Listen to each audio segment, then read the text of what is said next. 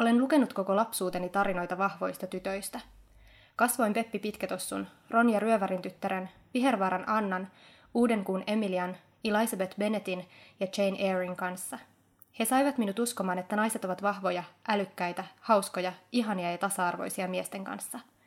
Yksikään näistä kirjoista ei kuitenkaan tehnyt minusta feministiä.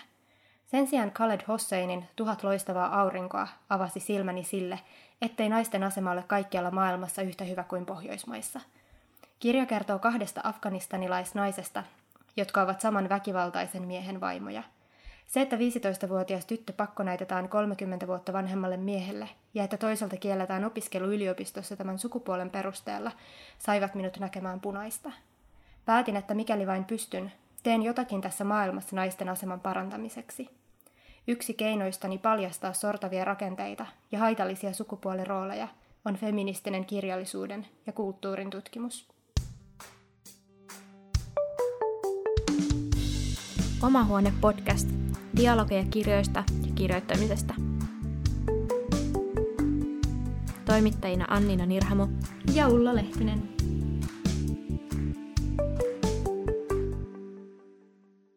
Tervetuloa kuuntelemaan Oma huone podcastia.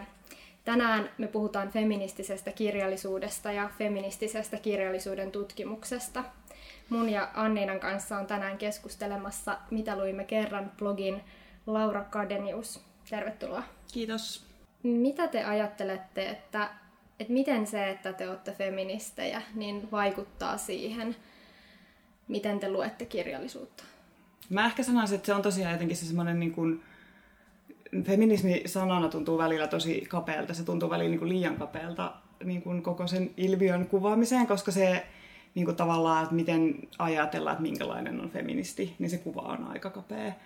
Mm, no mä ajattelen, että se vaikuttaa sitten kuitenkin niin, että koska se on niin semmoinen läpileikkaava omassa arjessa ja omassa ajattelussa, että se, se auttaa valitsemaan semmoista omanlaista kirjallisuutta. Ja sitten vaikka mä luen kirjoja, joita ei ehkä niin kuin tavallaan ainakaan markkinoida feministisenä, niin sieltä löytyy sitä, että kohtaako tavallaan se kirjailijan ideologia oman kanssa ja onko se, miten siinä kuvataan vaikka erilaisia vähemmistöjä tai sitten niin kuin sukupuolta. Että kyllä se niin kuin, kirja kuin kirja, niin kyllä mä jotenkin koen, että se on aika sisäsyntyisestikin se mun tapa lukea sitä kirjaa, niin on tietty semmoinen niin feminististen lasien läpi. Että kyllä mä sitten huomaan, että heti jos mä niinku törmään johonkin semmoiseen tosi antifeministiseen asiaan, niin se, sit, se hyppää niin silmille, että sitä on tosi vaikea sit sieltä ohittaa. Mikä voisi olla semmoinen antifeministinen asia, joka saisi sut jotenkin näkemään punasta? Mm, no ehkä No se siis perus tietysti siis semmoinen naisvihamielinen tai sitten sellainen, että kuvataan naista jotenkin tosi ahtaan roolin kautta tai että se toistetaan sitä jatkuvaa niin kuin vanhaa kuvaa siitä, että mies on jollain tapaa korkeammalla tai että vähemmistöistä puhutaan sortavasti. Että ne on, niin kuin, ne on ne semmoiset niin isot linjat, mistä musta tuntuu, että aika moni kiinnittää nykyään huomiota. Että se on varmaan jo aika semmoinen yleinenkin lukutapa. Että ehkä sitten enemmän, enemmän sit itse jo tavallaan niin menee myös, yrittää mennä pikkasen pidemmälle siinä että sitten myös vaikka nyt on ollut viime vuosina esimerkiksi niin kuin buumina sitten semmoinen niin kuin, ö, lapsia nostattava, tai niin kuin lastenkirjallisuus, ja sitten niin kuin rohkeat tytöt ja vahvat tytöt teemana, niin sitten mä jotenkin ajattelen, että mä niin kuin, en tietyllä tapaa halua, että se myöskään niin kuin jää tiettyyn pisteeseen, vaan musta se semmoinen jopa feministisen kirjallisuuden lukeminen analyyttisesti ja kriittisesti on tärkeää, jotta se niin kuin, kehittyy eteenpäin tietyllä tapaa ja että se keskustelu pysyy yllä.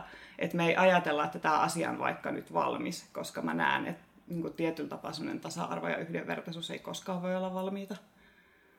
Ja sehän on tosi vaarallista ajatellakin, että, että ei, ei tarvita feminismiä, koska mm. tämä on nyt, tämä oli tässä, tämä on nyt kaikki valmista. Kyllä. Ja itse asiassa musta tuntuu, että mulla oli ainakin itselläni jossain vaiheessa vähän semmoista, että oli tosi sokea semmoiselle hyvin niin kuin hienovivahteiselle epätasa-arvolle, mitä kuitenkin on, Kyllä.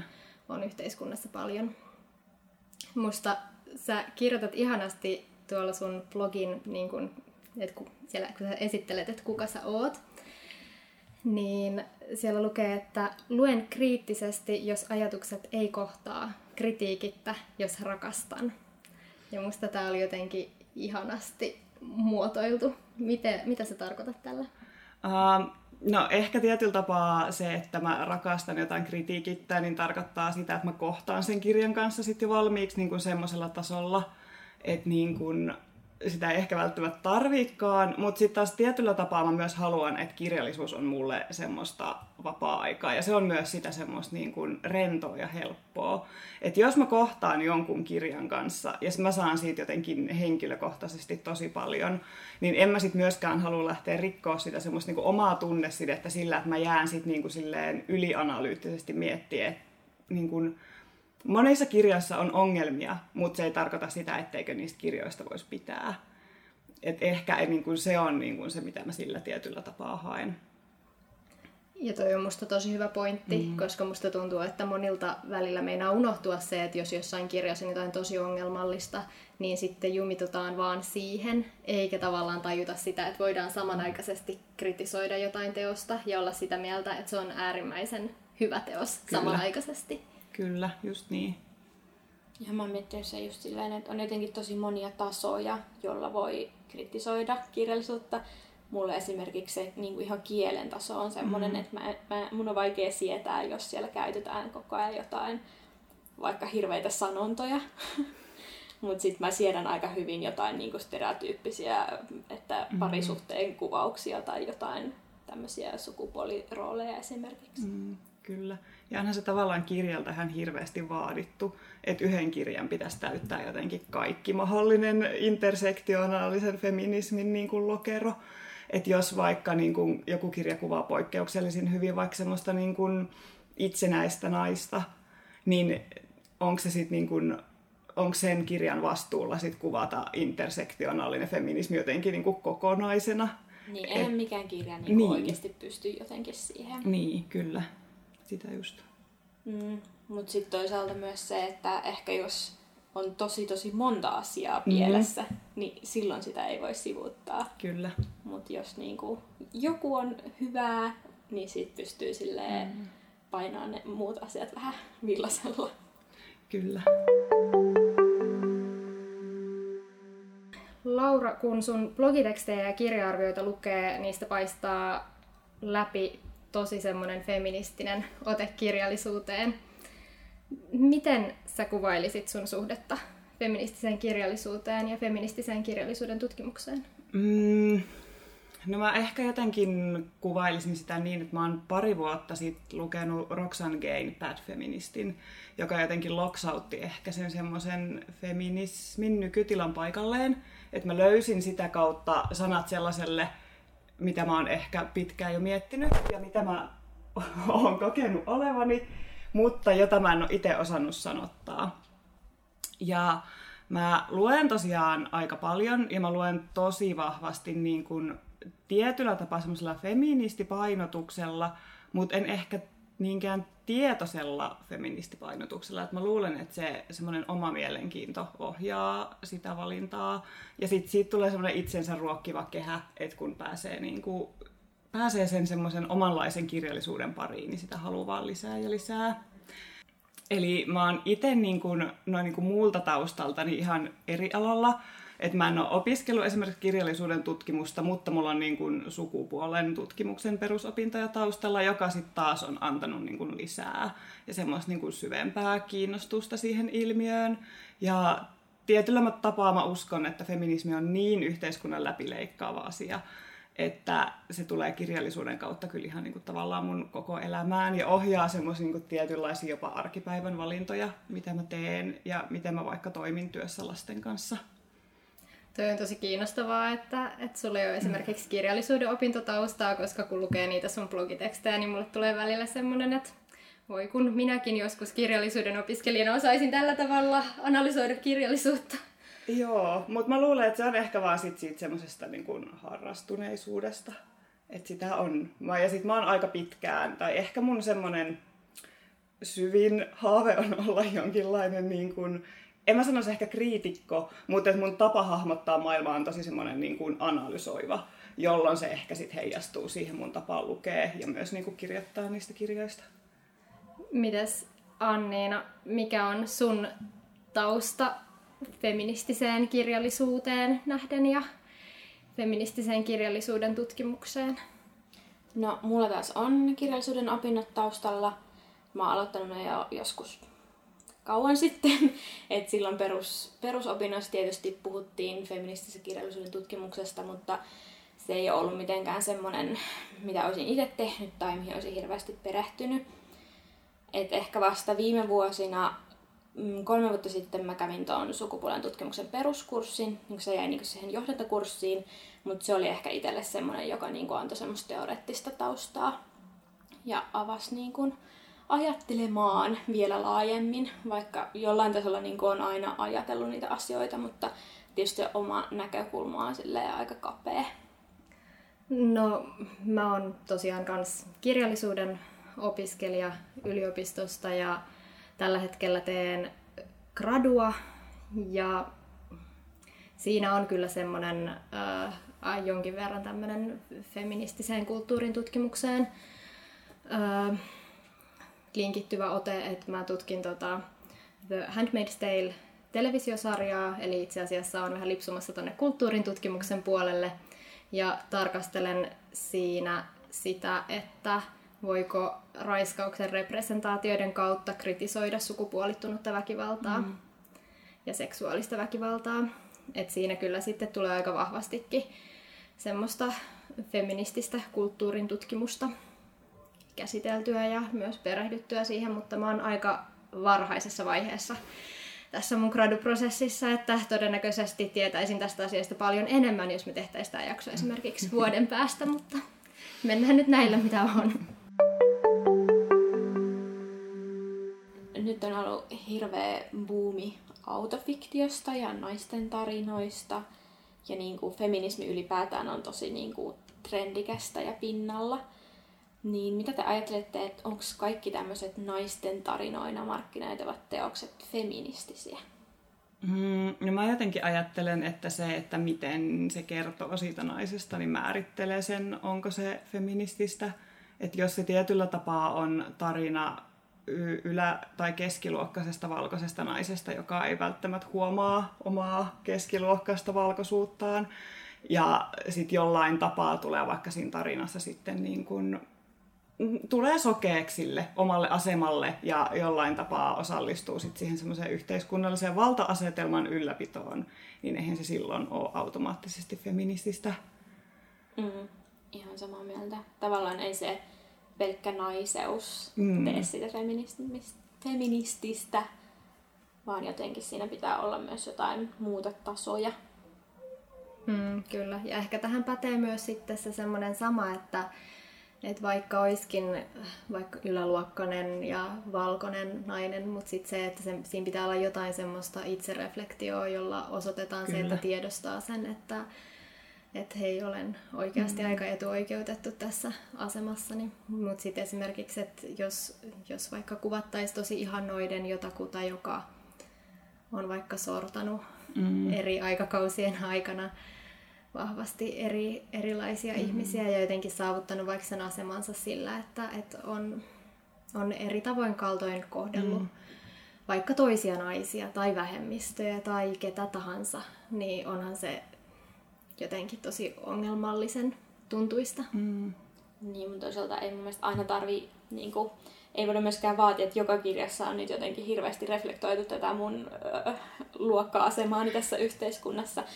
Mutta jos esimerkiksi käsitellään jotain tabua tai jotain, mm. niin kuin, mistä naiset ei ole ns. saanut puhua tai mistä ei ole puhuttu tai näin, niin kyllähän sekin voi jo sitten taas tehdä sen feministisen aspektin. On kyllä, ja sitten mä tavallaan myös vierastan sitä ajatusta, että kaiken pitäisi olla sit myöskään suoraan sit sitä semmoista niin kun, Siis totta kai feminismi pitää olla intersektionaalista, että se tavallaan on feminismiä nykypäivänä, mutta sitten taas jos miettii vaikka että on se Holly Bowden Katsokaa kuinka onnellinen olen kirja, joka on saanut niinku kritiikkiä siitä, että se on sitä semmoista niinku karvan ajelufeminismiä, että joka on siis semmoisen niinku keskiluokkaisen valkoisen naisen tarina, ja siinä se feminismi näyttäytyy sillä, että pohditaan, että tarviiko mun ajella karvoja ja niin edespäin. Mutta tietyllä tapaa sekin on raikas tarina, ja sekin on tärkeää, koska sit tosi monille niin kuin naisille ja ylipäätään siis tällä hetkellä ihmisille kaikille sukupuolille, niin nämä on edelleen isoja asioita.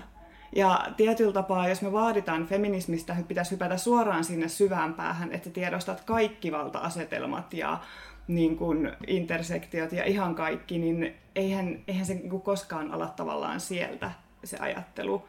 Että jos se on semmoinen helppo samaistua, että on se sitten niinku just joku semmoinen niinku sheivailu se aihe, tai sitten se on sellainen, että niin kuin kolmekymppinen nainen voi olla esimerkiksi itsekseen, eikä se ole mikään niin kuin tragedia, niin onhan se jo tietyllä tapaa portti jollain tapaa erilaiseen ajatteluun kuin miten sit tietyllä tapaa ehkä valta mediassa, monissa sarjoissa, kirjoissa, niin edelleen kuvataan vaikka semmoista kolmekymppistä sinkkunaista. Niin, ja ihan ylipäätään millainen meidän yhteiskunnassa on mm. se rooli, millainen naisen pitää olla. Niin Kyllä. vaikka me kuinka me kolme tässä ajatellaan, että ei tarvitse seivata ja niin. ei tarvitse olla miestä ja niin edelleen, mutta niin. Niin kuin, ei se mm, maailma ei ole valmis. Niin, niinpä. Joten miksi niin kuin kirjallisuudenkaan tavallaan, feministisen kirjallisuudenkaan tarvitsisi olla niin kuin aina pelkästään sitä tavallaan siellä syvässä päässä olevaa. Niin. Ja se on tosi tärkeää, että se ei ole vaan sitä, mm. koska on tosi monenlaisia lukijoita ja jollekulle se voi olla jo se semmoinen, joka jollain tavalla koskettaa ja saa näkemään niitä semmoisia rakenteita ja rooleja, mitä meidän ympärillä on. Vaikka Kyllä. se samaistumisen kokemus, että hei, tämä on ensimmäinen kerta, kun mä luen mm. oikeasti semmoisesta ihmisestä, joka niinku on samanlaisessa tilanteessa kuin minä ja ajattelee samalla tavalla kuin minä siinä voi olla tämmöinen pieni porttiteorian mahdollisuus, mm. että sitten lähtee etsimään jotain niin kuin, muuta feminismin Kyllä. saralta. Mm. Ja siis mä rakastin itse sitä kirjaa, koska niin kun, en välttämättä silleen, että tässä nyt tuli mulle jotain uusia feministisiä mm. ajatuksia, vaan niin kun, että se oli mulle viihdekirja ja Kyllä. mä nautin siitä ja se oli mun mielestä mukaansa tempaava. Ja se ei ollut niin kun, tyhmä. Tai niin kun, että, niin. Ja vähän samalla tavalla esimerkiksi niin kun tuoreehko kirja Anni Saastamoisen Sirkka, että niin kun se, on, se kans onnistuu kuvaa kaikessa tietynlaisessa stereotyyppisyydessään, niin jollain semmoisella tosi raikkaalla tavalla. Ja eihän sekään ole markkinoitu esimerkiksi niin feministisenä kirjana, vaan mutta mä niin kun koen itse sen feministisenä kirjana, koska se, se vaan niin kun jollain tapaa uudistaa sitä kuvaa, miten niin kun tämän hetken niin kun kolmekymppinen tai sen päälle niin kun nainen voi olla – ja minkälaisia asioita voi olla, että ihminen on oikeasti tyytyväinen omaan elämäänsä. Niin ja just se, että ei sen feminismin tarvitse olla alleviivattua tai niin. jotenkin markkinoitua, että tässä tämä on nyt feministinen mm. romaani. Niinpä. Se voi myös olla joillekin luotaan työntävää. Ja mä luulen, että monet ihmiset lukee kirjoja ja ei edes ymmärrä, että ne lukee feminististä mm. teosta tai semmoista, joka voi olla feministille jotenkin tosi voimauttava teos ja silleen, että sen äärellä hihkuu hurraata, että vihdoinkin mm. tämmöinen hahmo, että en ole tämmöisestä lukenut aikaisemmin. Että ihan mahtavaa, että kirjallisuudessa voidaan kirjoittaa vaikka tämmöisestä henkilöstä, niin joku toinen voi lukea sen vaan hyvänä tarinana. Kyllä. Että olipa hauska kirja. Esimerkiksi Sirkkaa on mm. kehuttu paljon siitä, että se on ihan äärimmäisen hauska. Mm, kyllä. Ja aika vähän siitä itse asiassa näkynyt mitään, että niin sitä olisi mainittu jotenkin feministisenä kirjana. Et mm. Enpä ehkä itsekään tainnut siitä kirjoittaessani niin ottaa edes niinku sitä näkökulmaa. Mä vaan jotenkin niin ilahduin sen kirjan kanssa, että ei vitsi, että olipa niinku raikas, olipa niinku uusi. Vaikka sitä voisi niinku myös ajatella, että sehän oli ihan niinku äärettömän feministinen kirja sitten kuitenkin lopulta. Mm, Mutta just se, että eihän sitä välttämättä tarvitse sanottaa ei. silleen. Että ihmiset voi lukea sieltä niitä aika samoja asioita, mutta ne ei vaan mm. niinku sanota sitä näillä käsitteillä. Niin. Niinpä. Sehän on siis aika monessa semmoisessa kirjallisuuden ja kulttuurin kuluttamisessa, että se jotenkin oma viitekehys ja ne silmälasit, minkä läpi mm. lukee, niin se värittää niin paljon sitä lukukokemusta, et nyt kun mä oon tutkinut tätä väkivaltaa ja lukenut paljon niin kuin, teoriakirjallisuutta siihen liittyen, niin mä näen väkivaltaa joka paikassa ja mä näen sukupuolistunutta väkivaltaa joka paikassa. Ja mä en ole niin kuin, aikaisemmin nähnyt niitä asioita. Mm. Niin vähän sama sitten, että kun perehtyy feministisiin teorioihin, niin sitten alkaa näkeä semmoisia sortavia rakenteita joka paikassa. Kyllä. Joo, ja just tuosta vaikka kielenkäytöstä kun mainitsin, niin kun sitä on itse miettinyt työn takia tosi mm. paljon toimittajana, että millaista kieltä mä käytän, niin sit mulla niinku pomppaa tosi herkästi aina vaikka jostain uutisotsikoistakin, mm. että miten nyt kirjoitetaan Sanna Marinista. Mm, ei olisi varmaan Antti Rinteestä tällä tavalla kirjoitettu, niin. niinku, että ihan koko ajan. Ja se on, että mihin kiinnittää huomioon. Kyllä.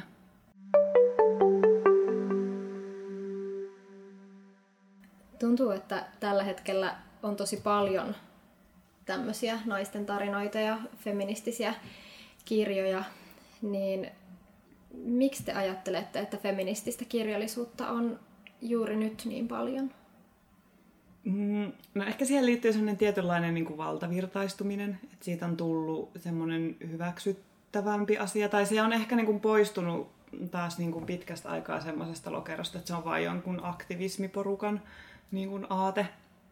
Ja se on mun mielestä hyvä, koska se valtavirtaistuminenhan tekee siitä ajatusmallista sit niin kuin uuden normaalin. Ja jotenkin mä ajattelen, että feminismi on silloin onnistunut, kun se tekee itsensä tarpeettomaksi, mikä tietystikin on aika utopistinen ajatus. Mutta et onhan siinä tehty paljon niin kuin onnistuneet ja sitten on onnistuttu pitää tietyllä tapaa sitä keskustelua aika laajastikin yllä että se leviää sit myös niin kuin kirjallisuuteen. Että se ei ole pelkkää niin kuin sitä sellaista vaikka median tutkimusta tai niin kuin median lukemista, vaan että se tulee myös viihteeseen. Että se, se niin kuin levittäytyy tietyllä tapaa kaikkialle. Et totta kai silläkin on varmasti niin kuin ongelmalliset puolensa, mutta mä niin kuin näen sen semmoisena hyvänä liikkeenä ja semmoisena tietynlaisena vastaiskuna sitten ehkä sille semmoiselle kylmälle kapitalistiselle ihmiskuvalle, semmoiselle niin yksilökeskeiselle ihmiskuvalle, jossa niin kuin jokainen on omillaan. Et ehkä tietyllä tapaa se on myös kyllästymistä sit niin kuin laajemmin siihen. Niin, toisaalta ehkä myös elämme tällaista vastakkainasettelujen mm. aikaa, että sitten toisaalta myös semmoiset konservatiiviset arvot on hirveässä nousussa. Mm. Mutta sitten ehkä kirjallisuus on semmoinen alue, missä sitten ollaan enemmän pidetään tästä feminismisestä, feministisestä ajattelusta. Että sitten se siellä näkyy. Ja sitten mm. taas jossain muualla näkyy ne vähän vastakkaista arvot. Mä ajattelen, että tässä näkyy myös jollain tavalla se kaikki tämmöinen siis Me Too-liike ja mm. että miten se punoutuu siihen, että, että se feminististä kirjallisuutta on alkanut tulemaan paljon enemmän, mm. mutta sitten toisaalta mä näen tässä myös vähän semmoista kehää, että se, että Me Too-liike tuli, niin ehkä jollain tavalla linkittyy myös sitten siihen, että oli ollut erilaisia feministisiä esseitä ja jotenkin, että, mm. oltiin, että se feminismi oli tavallaan puskemassa tietyllä tavalla näkyvämmin läpi yhteiskunnassa ja alettiin puhumaan näkyvämmin erilaisista sorron tavoista, mm. ylipäätänsä seksuaalisesta häirinnästä. Että jotenkin tämä tämmöinen niinku kirjallisuusbuumi tietyllä tavalla tuntuu linkittyvän myös semmoiseen niin kuin laajempaan yhteiskunnalliseen kehykseen selvästi. No, voiko feministisessä kirjallisuudessa teidän mielestä olla ongelmia? Tai mitä ongelmallista siinä voi olla? Mm, no mä jotenkin ajattelen, että feminismi, niin kuin tavallaan se on niin kuin ehkä Roxanne Gain ajatus, ja sieltä itsellekin omaksunut, mutta niin kauan kuin feminismi on ihmisten liike, niin mikään ei ole täydellistä, koska ihmiset ei ole täydellisiä. Ja missään ei voi tulla valmiiksi, koska ihminen ei tule koskaan valmiiksi.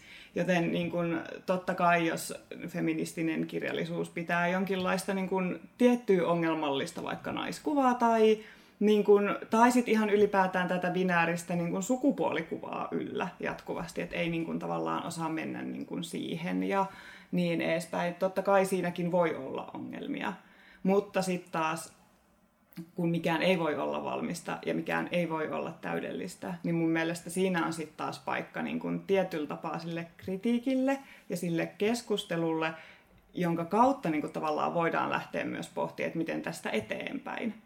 Että minkään kirjan tai yksittäisen teoksen velvollisuus ei ole olla niin kun valmis tai ongelmaton, mutta niin kun kaikista, niin kuin kaikenlaisista kirjoista pystyy sit saamaan sen keskustelun, mitä tässä voisi olla paremmin ja mikä tässä ehkä ei onnistunut ja mitkä seikat on sellaisia, että vaikka tämä niin kuin myydään vaikka feministisenä kirjana, niin mitä tämä ei niin kuin ehkä osannut ottaa huomioon.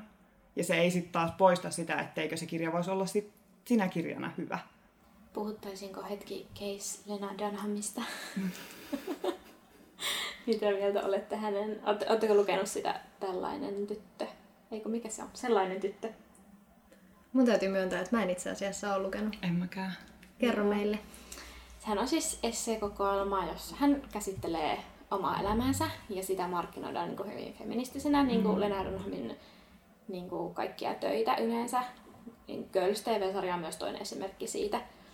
Että siinä esimerkiksi kehoa käsitellään silleen, niin kuin siinä näytetään kehoja, joita ei yleensä näytetä tv ja alasti, alastomia naiskehoja ja niin edelleen, mutta sitten toisaalta ne on tosi valkoisia ja keskiluokkaisia, mm. ne, niin kuin, sekä se sarja että sen kirja.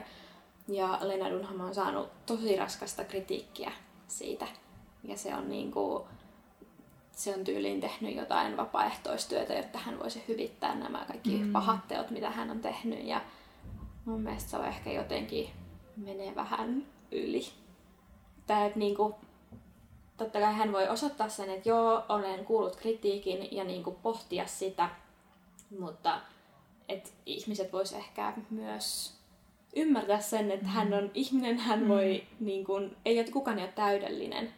Että jos ei jossain aiemmassa työssä käsitellyt näitä aiheita, niin se voi ehkä jatkossa käsitellä niitä. Joo, ja mä saan, niin kuin, mä oon tosi samaa mieltä tossa, että sit siinä menee hirmu helposti siihen, että kun joku tekee jotain feminististä, niin sen pitäisikin automaattisesti olla valmista ja niin kuin kaikki kaikki mahdolliset niin kuin, näkökulmat huomioon ottavaa. Et ehkä se just on siinä, että ne, ketkä tekee, tai tietyllä tapaa, että jos ei tee mitään, niin säästyy siltä kritiikiltä, mutta sitten samaan aikaan ne, ketkä tekee jotain, niin yhtäkkiä heiltä vaaditaankin sit sitä täydellisyyttä. Ja se on niin kuin ongelmallista, koska sittenhän niin kuin, eihän sit pysty tekemään yhtään mitään. Niin, no just toi. Mä oon ymmärtänyt, että Dunhanemilla on tullut vähän semmoinen mm. niin kuin, öö, lukko tai joku semmoinen, niin kuin, että hän ei pystynyt tekemään sitten mitään. Tai on ollut sellaisia kausia, että ei mm-hmm. pysty tekemään. Ja mä ymmärrän sen tosi hyvin, koska niin kuin, on se itsellekin, kun tuuppaa johonkin nettiin jotain sisältöä, niin aina siinä on se virhe, että mä teen niin kuin, mokaan tai sanon jotain tyhmää. Ja sitten se hävettää ja se on kauheata ja olisi kivempi, kuin jos tehnyt ikinä mitään. Mutta niin kuin, eihän se niin voi mennä. Ei, ja se estää tietyllä tapaa se toiminnan, niin. koska ei virheetöntä ihmistä olekaan. Et kaikki, kaikki me niin kuin mokaillaan ja kaikki tekee semmoisia asioita, että ei ole osannut ottaa kaikkea huomioon. Et ehkä se semmoinen niin sallivuuden ilmapiiri, niin sit hirmu helposti unohtuu siitä, että kun nähdään, että joku tekee, tekee jo paljon, niin sitten sen yhtäkkiä tosiaan pitäisi ollakin niin kuin aivan täydellistä. Eikä niin kuin nähdä, mitä kaikkea hyvää se on tehnyt ja mihin kaikkeen hyvään se voi johtaa. Että sehän periaatteessa niin pelaa niillä samoilla niin sortavien rakenteiden säännöllä, että yhtäkkiä ollaankin semmoisia tosi niin hierarkisia ja pitäisikin niin pystyä toimimaan vaan tietyllä tavalla. Että yhtäkkiä meillä on taas niin uusi normi, että jos me niin kuin pyritään tietyllä tapaa niin kuin feminismin avulla murtaa jotain normeja, ja me rakennetaankin sit niin kuin kilpailevat normit siihen tilalle, niin eihän se sitten taas palvele niin kuin sitä aatetta sit niin kuin pitkällä tähtäimellä. Ja on itsekin välillä kokenut, että, että niin kuin emme jaksaisi puhua näistä asioista, koska sitten tuntuu, että mä aina sanon jotain väärin ja jotenkin niin kuin, just toi niin kuin sallivuuden mm. ilmapiiri, että sitä kaipaisi enemmän. Mm. Mun ihan suosikkikohta jos jossain Liv Strömqvistin sarjakuvassa on se, kun hän puhuu niin kuin vasemmiston ongelmasta ja tavallaan siitä, että miten siihen linkittyy se, että vasemmiston mentaliteetti on vähän semmoinen, että jos teet jotain väärin tai sanot jotain väärin, niin sä et voi kuulua meidän porukkaan, mm-hmm. koska sä nyt vähän sanoit jotenkin silleen, mikä ei ole tämän meidän niin kuin ehdottoman mm-hmm. täydellisen linjan mukaista. Kun taas sitten jossain äh, erilaisissa ehkä mahdollisesti oikeistopopulistisissa puolueissa ollaan enemmän silleen, että kaikki vaan mukaan, jos mm. allekirjoitat tämän yhden meidän niin kuin peruslauselman. Liittyy Kyllä. se nyt sitten esimerkiksi maahanmuuttoon tai mihin ikinä. Mm. Mutta ehkä sitten jotain niin kuin sen tyylistä kaipaisi myös, myös siihen feminismiin, että allekirjoitan tämän yhden mm. jonkun pääteesin ja sitten voidaan olla sama porukkaa ja ei jotenkin yritettäisi maalittaa ja jotenkin saada kiinni toisia jonkinlaisista virheistä. Että toki pitää käydä sitä keskustelua, joka on avoin myös kritiikille, koska mm. sillä tavalla se menee eteenpäin.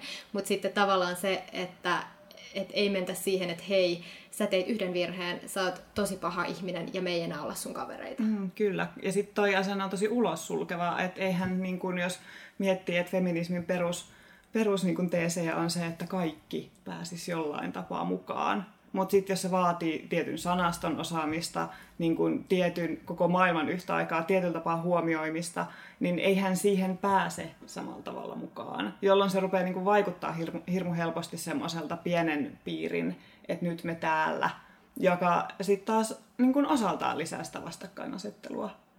Et ehkä niin kuin kyllä mä, mä käytän ihan ylpeästi sanaa feministi ja mä niin kuin käytän sitä myös mun sosiaalisen median kanavissa. Että mä en niin kuin välttele missään nimessä sitä, mutta kyllä mun mielestä tietyllä tapaa sekin niin kuin kaipaa semmoista niin kuin normalisointia. Että se ei olisi enää sellainen, että on vaan niin kuin feministit, jotka ajaa tätä asiaa, vaan että ylipäätään se on tapa nähdä maailma niin kuin sallivana ja mukaan ottavana että enemmän se kaipaisi mun mielestä, se pitäisi niin kuin tulla niitä mieleyhtymiä siitä feminismisanasta, eikä sit sitä sellaista niin kuin ankaraa ja vähän tietyllä tapaa jopa ulos sulkevaa niin kuin miele, mieleyhtymää. Ylipäätänsä ehkä rotu ja tämmöinen niin etnisyys on sellaisia asioita, jotka mm. tuntuu, että ainakin länsimaisessa kirjallisuudessa ja ja myös niin kuin elokuvissa ja TV-sarjoissa on monesti semmoinen, jossa kaivattaisiin vähän ehkä skarppaamista. Mm-hmm. Et esimerkiksi ähm, toi Liane Moriartin Mustat valkoiset valheet, niin siinä alkuperäisteoksessahan äh, ei, ei ole yhtäkään tummaihoista hahmoa, ja sitten siihen televisiosarjaan on on sitten kuitenkin otettu yksi näistä päähenkilöistä, on kästetty, niin hän on sitten mm. rodullistettu henkilö.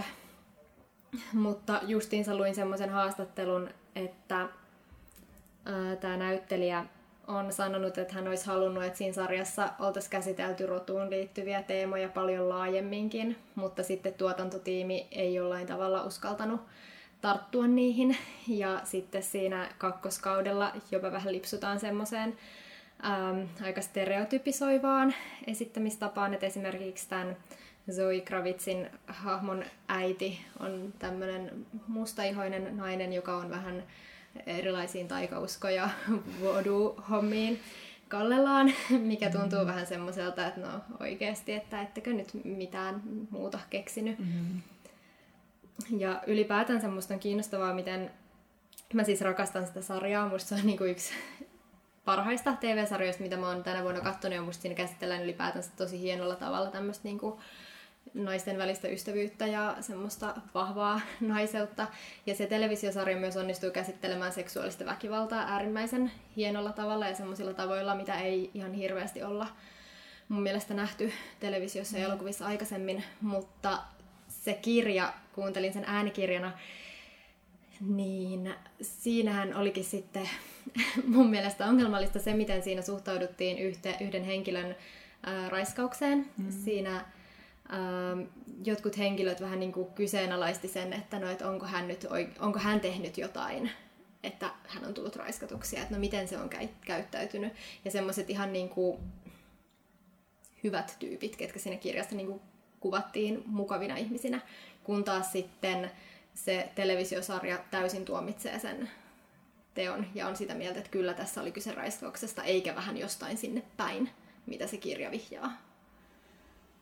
Mä oon lukenut sen kirjan, mä en muista siitä oikein tuommoista, mutta monesti tuommoisissa niin kun, tilanteissa, jossa TV-sarjassa tai kirjassa, niin sitä aina miettii, että onko tämä tarkoitettu niin jotenkin yhteiskuntakritiikiksi vai onko tämä vaan, niin kuin, että tätä ei tajuta, että nämä ihmiset käyttäytyy näin. Mm. Et monesti mä myös niin kuin jotenkin haluan lukea sen silleen niin kuin kivasti, että tää, tällä, tällä tarkoitetaan nyt, niin kuin, että on kritiikkiä tätä yhteiskuntaa kohtaan. Mm. Että noinhan niin kuin monesti käy, tai no en mä tiedä, niin kuin, en ole ollut sellaisessa tilanteessa, mm.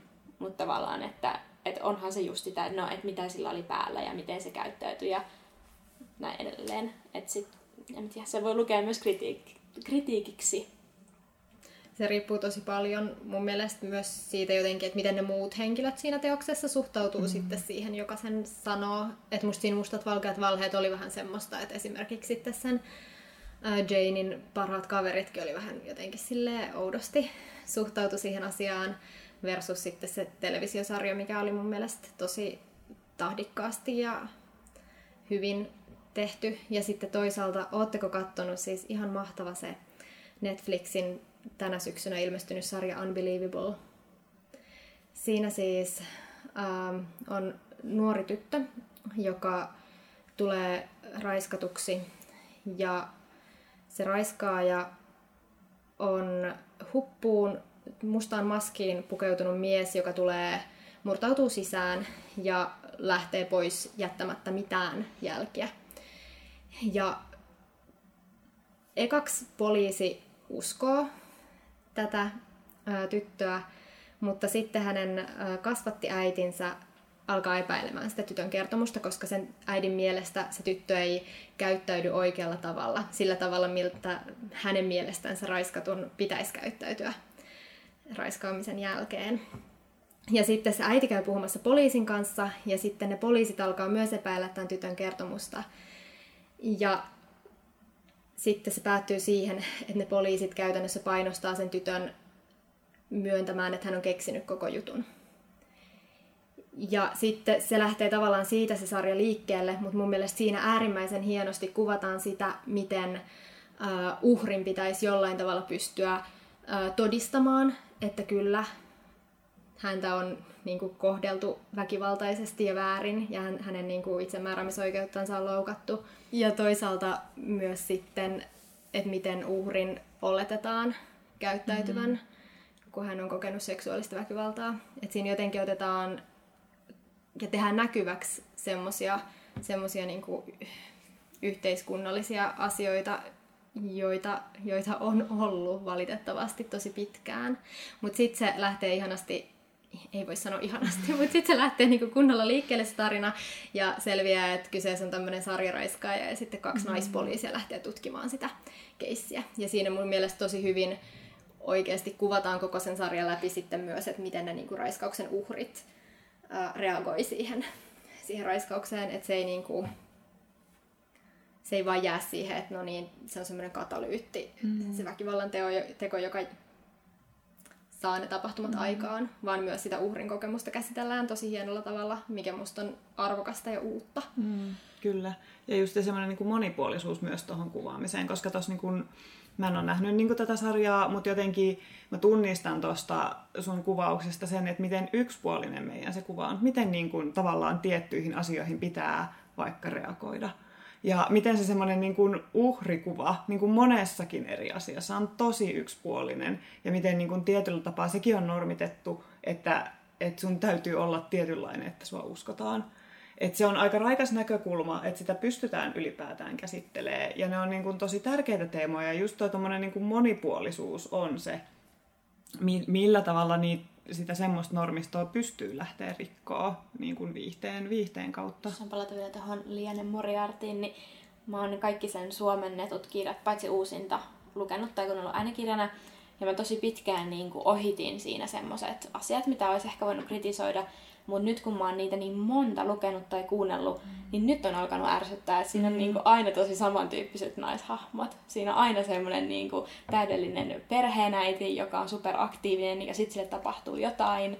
Ja sitten siinä on tämmöinen niinku, tyyli lapseton uranainen ja niinku jotenkin tosi semmoiset tiettyyn lokeroon laitetut mm. naiset, ne toistuu niissä monissa kirjoissa. Ja sitten toinen tämmöinen naistyyppi, oli kaksi eri kirjailijaa. Toisesta, toisesta kirjasta mä tykkäsin, se oli toi Lindsay Kelkin Meillähän oli tauko. Ja sitten oli Jill Santopolon Kun sanat eivät riitä. Niin molemmissa on tämmöinen 30 nainen, joka tota, on parisuhteessa ja sitten se on silleen, että no, että onko tämä mies nyt sittenkään se oikea ja että hän on vähän niin kuin ajautunut siihen parisuhteeseen ja tämmöistä käsitellään siinä. Ja sitten molemmissa on toinen teema se, että ne on niin kuin perimässä isänsä yrityksen. Ja sitten se on se, että no haluanko minä nyt tätä vai enkä halua ja teenkö vaan sitä, mitä minun isäni haluaa. Ja niin kuin siinä Lindsay Kelkin kirjassa, kun mä luin sen eka, niin siinä mä niin kuin häirinnyt ja mä tykkäsin siitä, se käsittelyltä oli ihan raikas. Mutta sitten tässä Jill Santopolon kirjassa, kun se vielä kes, niin kuin sijoittaa New Yorkin seurapiireihin, siis mä olin jotenkin ihan se, että ei, että tämä on tosi jotenkin tämmöistä amerikkalaista ja niin kuin jotenkin se vaan ärsytti siinä tosi paljon. Siinä ekassa kirjassa ei ärsyttänyt. Ja sehän tavallaan, jos miettii vaikka niin kuin mun entistä lempikirjailijaa niin kuin Haruki Murakamia, niin eihän se, kun mä luin ensimmäistä kertaa vaikka niin kuin Murakamia, ja mä muistan, että mä sain vielä, niin kuin, mä kirjoitin blogiin siitä postauksen, ja mä sain kommentin, että miten sä pystyt niin lukemaan tätä, että tässä on niin kuin, tosi niin kuin, esineellistävä naiskuva. Ja mä oon, että en mä edes huomannut, että tai siis niin kuin, tietyllä tapaa, että kun sit se kirja niin kuin, muut jutut vei niin mukanaan.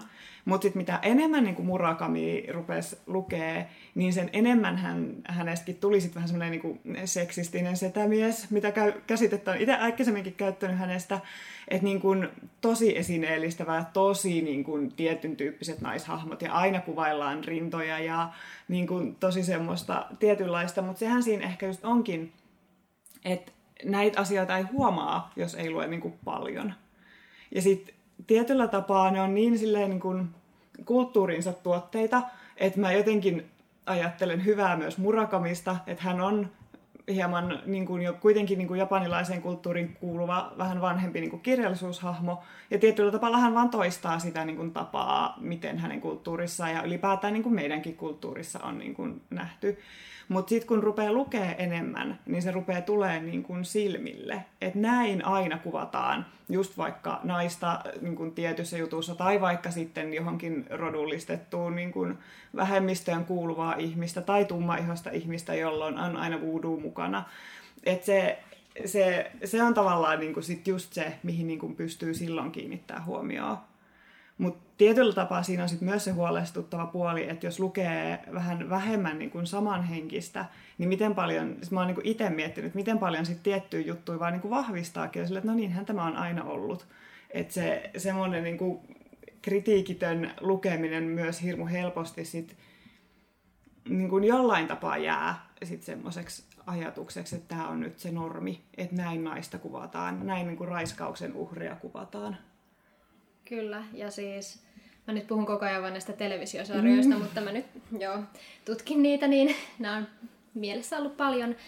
Tämä ei kyllä ole semmoinen, mitä mä tutkin, mutta sain veljeltäni Amazon Prime-tunnarit ja totta kai jäin sitten koukkuun semmoisen sarjan kuin Mainio Rouva Maisel, mm-hmm. joka on Gilmore Girlsin luojan uusi sarja. Ja tota, äh, siinä on tämmöinen Midge, joka alkaa stand-up-koomikoksi ja sitten hän eroaa miehestään ja hänen pitää löydä, löytää jostain semmoinen vakaa toimeentulo ja hän menee tavarataloon kosmetiikkaosastolle myyjäksi.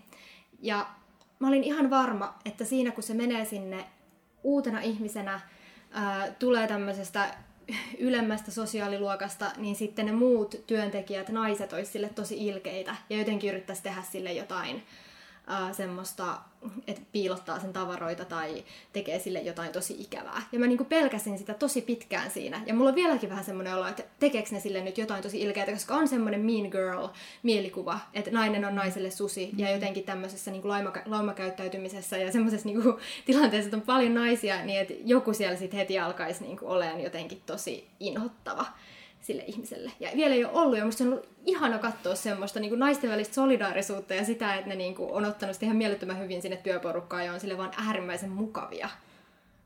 Niin, ja sitten tavallaan niin miettii, että se on yhtäkään tosi huvittavaa, että toi on niin kuin raikasta, että kuvataan silleen, että oh, naiset voi olla niin kuin ihmisiä toisilleen, mutta sitten toi on taas tosi kuvaava esimerkki siitä, että miten me ollaan totuttu kuvaa kulttuurissa – niin kuin naisten välisiä suhteita ja miten se vaikuttaa siihen meidän ajatteluun, miten naiset vaikka toimii yhdessä. Mitkä teidän mielestä on sellaisia kirjoja, jotka kaikkien, kaikkien feministien, mutta kaikkien ylipäätään pitäisi lukea semmoisia klassikkoteoksia tai kulttiteoksia? No mulle tulee ihan ekana mieleen se Roxanne Gain Bad Feminist, joka oli mulle semmoinen myös tosi silmiä avaava teos ja varsinkin semmoiseen feministiseen kulttuurikritiikkiin linkittyy tosi vahvasti, mutta myös musta siinä oli ihanaa siinä kirjassa, miten puhuttiin siitä semmoisesta niin naisten välisestä ystävyydestä mm. ja siitä, että et, et, älkää nyt olko niitä susia toisillenne, että se vaan hidastaa niin kuin, naisten menoa.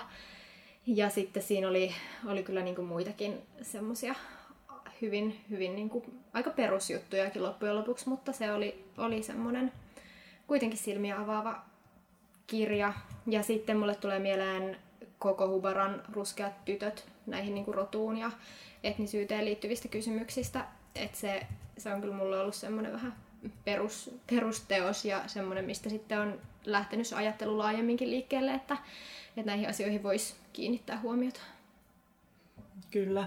Ja mä jotenkin ajattelen, että ei ole ehkä olemassa semmoista, tämä vastustan ylipäätään kirjallisuudessa semmoista niin listaa, että kaikkien pitää lukea nämä kaikki kirjat ollakseen jotain. Että mä ehkä ajattelen, että ylipäätään se, että lukee, on jo paljon. Ja mä ajattelen, että se niin kuin feministinen teos, että jos on kiinnostunut feminismistä, niin se ensimmäinen teos on usein se, oli se sitten mikä tahansa. Et esimerkiksi mullakin on sattunut olemaan se niin kuin Roxanne Gay.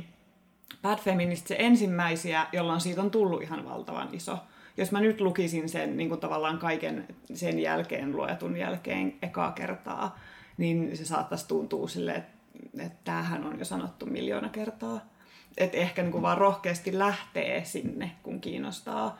Mutta jos jonkun vinkin antaisin, niin ehkä nyt tämä perus niin kun aikamme kulttiklassikko Liv Strömqvist ja hänen sarjakuvat. Et ne on tosi helposti lähestyttäviä, ne on ihanan niin kun, humoristisia, mutta silti tosi kriittisiä ja myös niin kun, sisältäpäin kriittisiä. Et ne ei myöskään kompastu sit siihen, että pelkästään jostain niin kun, valtaistumella niin kun, istutaan ja huudellaan, että tehkää toisin, vaan että se on niin kuin ylipäätään se ajatus, että tehkää me, tehdään yhdessä toisin. Ja se on niin kuin mun mielestä niiden niin kuin Strömqvistin sarjakuvien niin kuin ehdottomasti paras anti. Ja sieltä niin kuin kaikki suomennetut on ihan niin kuin primaat, ihan sama mistä aloittaa, kun hän aloittaa. Pakko kysyä, onko sulla suosikkia niistä? Hmm, no mä ehkä sanoisin, että Prinssi Charlesin tunne. Ja se on mun suosikki siksi, että mä inhosin sitä alkuun. Mutta mä inhosin sitä alkuun siksi, koska se kritisoi semmoisia asioita, joita mä pidin normaalina ja sen kautta hyvänä. Et se on pakottanut mut ajattelee esimerkiksi niin kuin parisuhdetta, parisuhteen sisäistä tunnetyötä ja niin kuin semmoista niin kuin parisuhdekuvastoa uudella tavalla. Et mä huomaan, että mulla oli aluksi tosi tosiaan semmoinen torjuva ote siihen, että ei, minä haluan uskoa romanttiseen rakkauteen ja minä haluan uskoa niin kuin tähän, että minä olen hyvää hyvyyttäni tehnyt vaikka tunnetyötä pitkään parisuhteessa. Niin, Mutta sitten se niin kuin käynnisti niin paljon semmoisia keloja, että siitä on tullut tärkeä niin kuin sen takia. Joo, mulla on ihan sama kokemus siitä Joo. kirjasta. Se oli niin aika järisyttävää ja ahdistava kokemus tuli jotenkin ihan semmoinen, että jotenkin mun koko maailma nyt murenee, että et, eikö, eikö se meekään näin, tai mm. jotenkin, että Toi on, tosi, hurjaa. toi on tosi kiinnostavaa, koska se on myös mun suosikki, mutta ehkä sen takia, että mä oon lukenut sen ensimmäisenä. Mutta mulla se oli sen takia, koska mä olin silleen, että just näin se menee, mä oon ajatellut tätä koko ajan näin, ja sitten nyt joku sanottaa sen, kiitos. Että se oli niin ennemminkin sitä kautta mun suosikki. Joo, Joo mulla oli ehkä ne muut sitten niin enemmän ton, ton tyylisiä. Mutta sitten se tavallaan antoi myös tosi hyvin, siitä, niin kuin, että itse sai tämän kokemuksen niin kuin yhdestä kirjasta. Niin se antoi myös hyvin kuvan siitä, että miltä niin vaikka ihan perusfeministinen teos saattaa tuntua ihmisestä, kuka lukee vähemmän, niin kuin, on tutustunut ylipäätään vaikka feminismiin ja semmoiseen niin feministisen kirjallisuuden tutkimukseen vähemmän.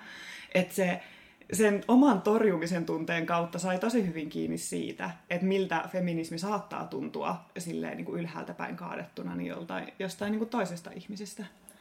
Joo, ja kyllä mulla niinku just toi Bad Feministi ja sit Ruskeat tytöt on ollut mm. hmm siitä ensimmäisiä kirjoja, mitä mä oon lukenut, niin kyllä ne on ollut, varsinkin Ruskeat tytöt, kun se sit niinku on vielä Suomen, suomalaisen yhteiskunnan kontekstissa, niin on ollut aika epämiellyttävä mm. niinku lukukokemus, että kun se pakottaa ajattelemaan mm. niitä asioita ja tajuamaan sen niinku oman etuoikeutetun aseman, niin eihän se miellyttävää ole. Niinpä. Mutta se on terveellistä. Kyllä. Ja sehän niin kuin tavallaan just mun mielestä parasta onkin, että se kirjallisuus haastaa myös niitä omia ajatuksia. Että olisihan se tosi helppo lukea pelkästään kirjallisuutta, jonka kanssa on samaa mieltä. Mutta sitten taas, niin kun, totta kai monille kirjallisuus on sit sitä, että nyt niin kun aivot narikkaan ja se on, mutta itse taas kaipaan kirjallisuudelta myös sitä, että mä saan jotain uutta. Ja uutta saa vaan, jos niin kun, kliseisesti poistuu sieltä omalta mukavuusalueelta tai siitä omasta niin kun, ajattelutavasta. Mm. Mutta toisaalta just se, jossain vaiheessa mulla ehkä oli semmoinen, että mä en sit myöskään osannut laittaa niitä aivoja rikkaan. Mm. nyt ehkä joskus viimeisen vuoden aikana on myös antanut itselleen enemmän luvan sille, että, Kyllä.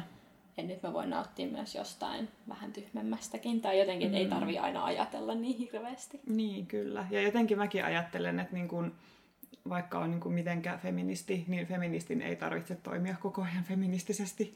Ehkä on pääasia, että ei toimi sille antifeministisesti, mutta että saa nauttia myös asioista, jotka ei ole niin kuin feministisiä. Saa nauttia kirjoista, jotka ei ole niin kuin alleviivatusti feministisiä. Et kunhan niin kun ei omalla toiminnallaan ketään sorra, niin mun puolesta saa kyllä lukea ihan, ihan mitä tahansa. Millaisia ajatuksia tässä jaksossa keskustellut asiat sussa herättää? Jatketaan keskustelua Instagramissa ja Facebookissa. Löydät meidät molemmista nimellä Omahuone Podcast. Käy kurkistamassa myös meidän nettisivuille osoitteessa omahuone.com. Siellä me sanotaan kaikki se, mitä jaksossa jäi sanomatta.